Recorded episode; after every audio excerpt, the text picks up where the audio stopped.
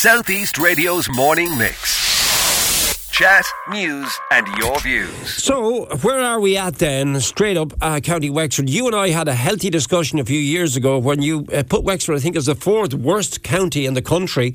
Where are we now, please? Well, good question. Um, so, I was, I was a relatively cheerful person for the last two or three years because the data was starting to turn. And we were closing the gap very nicely, making incredible leaps forward. And actually, December was probably the last bit of chirp out of me because since then we've had another wave of data and we've got the census data coming through in the next few months. Um, and it looks like the southeast economy is contracting again, which is very disappointing news. Uh, it looks like COVID had a fair old stink out of us. Um, and even though It, like it's a very muddled story because the labour market is rocking, unemployment is low, the live register continues to drop, but there's loads of other kind of issues bubbling around with, as um, uh, uh, Mayor Stoherty was just saying, with interest rates rising, inflation. So in real terms, uh, living standards are dropping back quite significantly. Right. Uh, and that's having an acute effect in Wexford. And in what way? How is it having the effect in Wexford, uh, Ray? Well, last year we had a ten percent rise in inflation. So the cost of everything went up by ten percent. But of course, incomes didn't, which means people's livelihoods have narrowed. So we're doing the same work for less, um, less money. So being able to spend less money. And on top of that, interest rates uh, have increased, which is narrowing things further. So like on a normal two hundred thousand euro mortgage, the interest rates we've had since last summer have put up the cost to a person or a family of about four thousand a year. And so as a result of that, um, that's uh, after-tax income. uh, so you can just see how life, uh, living standards are narrowing. And I suppose looking at the G D P numbers, which is the main economic measure, loads of problems with just looking at one measure, but the G D P measure in the southeast dropped by twenty percent uh, uh, over COVID. And so um, that's uh, a very significant change. And that's against the rest of the country, right, where the G D P was rising very significantly. And what do you put that down to? Well, I suppose I'm just looking at the headline numbers, um, and I live in my own little bubble, but this is across the whole region, so a region of close to five hundred fifty, six hundred thousand people, and of course Wexford County with its one hundred sixty thousand people. So it's it's the aggregate of everybody's life is captured in these numbers. What do I put it down to? Well, there are two things that really um, that are the real drivers of economic activity in Ireland. The first of that is government expenditure, and government is spending, you know, a, a huge amount on capital projects. So ten years ago, during the global financial crisis, our capital expenditure collapsed down to three, four billion a year, and now it's up to twelve billion. And we're not getting our fair share, basically. Right. Um, I can look through the projects, and you can see the kind of projects we're getting, and they're just not the big, iconic, game-changing projects that other regions and um, other counties are getting. That's one element of it. The other is the I D A and foreign direct investment. All right, well, let's uh, cut to the chase then, because the last time you and I, um, we got a lot of reaction to your views on the industrial enterprise or the lack of I D A strategies for Wexford. That was uh, three or four years ago. What's happened since we had that healthy discussion the last time with the I D A and their strategies and Wexford in, sp- in particular, please? Okay, well, firstly, I won't give you my views. I'll just give you the numbers. All right. Last year, the number of I D A jobs in Wexford dropped by sixty. Now, I D A jobs are the best jobs in the country. Uh, they have the highest incomes. The average income, and this was reported a number of years ago, was sixty-six thousand euros, so I expect it's gone up a bit. Now, that is against the national trend where I D A, the number of I D A jobs last year for the first time was above three hundred thousand in the country. So I D A jobs in the country grew by eight percent, and in Wexford, we dropped. By okay, sixty. So yeah. Yeah. Wexford is three point two percent of the country, and it has one point two percent of these really good I D A jobs. So we have three thousand six hundred of them. We should have nine thousand three hundred. There's a missing five thousand six hundred were we to be the same as the rest of the country. And that, that for me, is the tent pole that holds up Ireland's ache.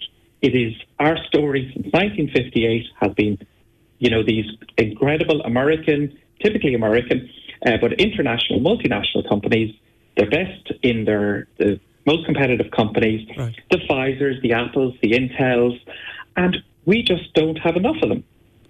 And what do you put? To, uh, you say you, you you would prefer not to speculate, but I'm going to try and push you a little bit as, as to what you think is the reason behind this, that we have, what did you say, one point two percent of the jobs for three point two percent of the country, which, it, exactly. it, I mean, that's that you couldn't make it any clearer than that, that we've been neglected. five thousand six hundred missing I D A jobs, okay? And each one of them is sixty-six grand or more. And that's, that's what's missing. And so then the question is, to the I D A, what are they doing? And this question has been asked, and I've, I, I know Wexford Council have been asking, I know lots of your uh, T Ds have been asking, and, like, what is the strategy? What is the plan? What's the story for marketing Wexford? Because last year, the drop in jobs, only six counties had a drop in jobs. Yeah. Dublin added thirteen thousand new I D A jobs. Cork added three thousand five hundred and Wexford dropped sixty. When the questions are asked, what is the normal response? I mean, we'll go back to the I D A and we, we'll ask them to give a response. I'm going to forward them, if you don't mind, a transcript of this particular interview, because we would like to get some information on for them. And I'm, I'm joined by Councillor Leonard Kelly in studio with me in a few minutes. I'm sure he'll be the first one to respond to what he's heard from you this morning, which is absolutely, it's disgusting to hear, to be honest with you. I'm, I'm appalled by it. Yeah, well, I suppose, look, the I D A is full of public servants who are doing their best job that they can. They they have various stories. So one is they they the people within the region work really hard and are very passionate and committed uh, to selling Wexford. Okay, and um, I suppose I I sense they've been deprived of the tools, and the three or four tools that they need is international connectivity, particularly air transport. So it's been getting harder and harder to use Dublin Airport. So I, I do an awful lot of international travel with my job, and basically you have to do an overnight to go to the U K anymore, because it involves getting up at four in the morning to make a flight at seven, and it's just not safe driving yeah. home at two o'clock in the morning. Um, so Dub- we've been closed out of Dublin. We don't have good air transport, uh, and so that's either better connectivity to Dublin so that it's possible to zoom in and out of capitals. That's what multinational companies need and want. They want to be able to move their people. Yeah. Uh, we have made progress in uh, ferry connections um, and uh, the infrastructure uh, around rail and that kind of transport uh, has been slowly improving, but we need those game changers there. Um, the higher education investment continues to be a problem. We still haven't seen the money flow, yeah. um, and that's about keeping our young people within the region. And we also are just not getting the capital priming investment. So Dublin is thirty percent of the country. I mean, no matter what, no matter what way you sugarcoat it, I know I can't compromise yeah. you, but I can make a comment. No matter what way you sugarcoat it, and I discussed it with Labour Party Deputy Brendan Howlin here. He was pulling his hair about the fact that we still haven't got our own state-of-the-art campus here in Wexford at this stage. I mean, it's just not acceptable that it has taken so long. I know C P Os are going in now, and this is happening and that is happening. We should have our campus built at this stage. It's a failure. Look, in Cork, they're building two higher education buildings, one hundred six million apiece.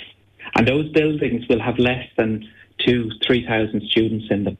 So I don't know what kind of terrazzo flooring and gold uh, taps they have in there, but there's winners and losers in this country in right. capital expenditure, and it is just not following citizens. Right. Um, and this is across the southeast. It is Kilkenny, it is Carlow, it is Waterford, and it is most certainly Wexford. So, like.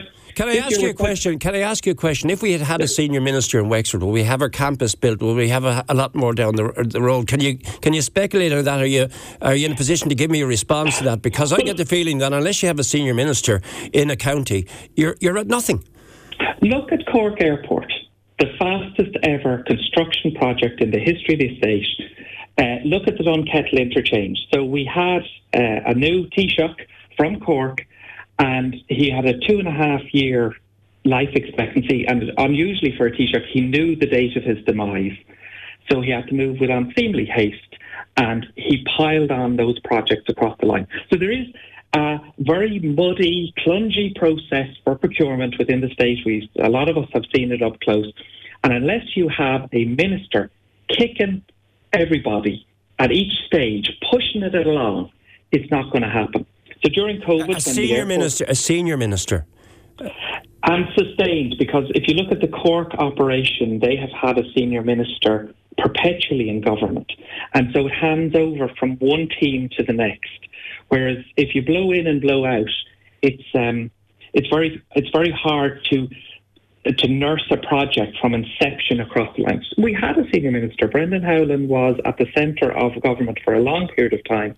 And if he couldn't do it, it just shows uh, the kind of sustained, recurring political support that's required to, to make these things happen. All right, look, you've given us a lot of food for thought. I just got a couple of questions to, to put to you before we conclude for the moment, Ray. Basically, has Wexford, like it's four to five years since you and I, I thought it was only two or three, but it's actually was before the pandemic when you and I had a healthy discussion. Has Wexford gotten better or worse over the past five years? It's treaded water in a period in which the rest of the country has rocked on. What does that mean? Can you can you clarify? Uh, I suppose it, it hasn't got worse, right. um, but it hasn't got better. We're waiting for this. We're waiting for Wexford to catch up, right. And we're waiting to see the projects. And this is what I find uh, most dispiriting: is I'm not seeing the transformative projects that will lead to this catch up, which will lead to G D P rising uh, to normalise with the rest of the country. Right. The number of the I D A jobs normalise, like. We've been at like I've been at this for almost a decade now, and to see a drop in I D A jobs in Wexford, totally against the trend in the rest of the country, is very dispiriting. I, I think if people are just tuning in, you should repeat what you said earlier to me, where the country, vast swathes of the country have seen an increase in I D A jobs. We have actually seen a drop of sixty jobs. Just can yeah. you just clarify what you said there again for the benefit yeah. of people tuning in, please? So, like. Um, Wexford is three point two percent of the country, so it should have three point two percent of the I D A jobs. That would be nine thousand plus jobs, and there's only three thousand six hundred jobs. So there's a big gap to start with, and you'd hope the catch-up would start because um, you'd hope the I D A would be selling Wexford because we have all this capacity. But last year, against the trend, there was three thousand, or sorry, there was almost thirty thousand new I D A jobs in the country for the first time, over three hundred thousand jobs. I D A jobs. These are the best jobs in the country, and Wexford is going in reverse.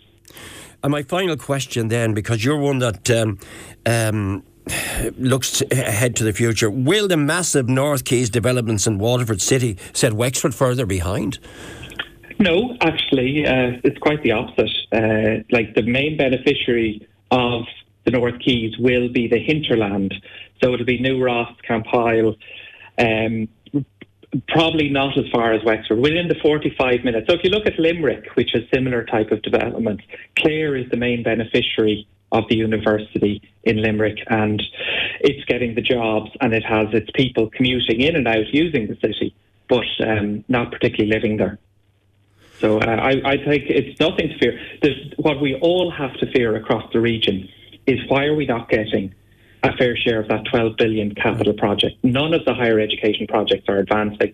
They're, like last week, I think there was a, the minister announced another one hundred million yeah. capital projects into the other universities. Our university didn't get anything. Um, it's when will this history restart? Okay, I have to wrap it, but I, I did want to give just put one little uh, extra question on, if you don't mind. And as you, you've given us some very strong views, as you did all those years ago. Is the situation going to get better or going to get worse? What's your overview? And it has to be my final question, Ray. um, I tend not to look into the crystal ball. Like uh, I think we have all the raw materials for stellar growth once we capture a fair share of capital investment, particularly in higher education. Southeast Radio's Morning Mix. Chat, news and your views. Alan Corcoran.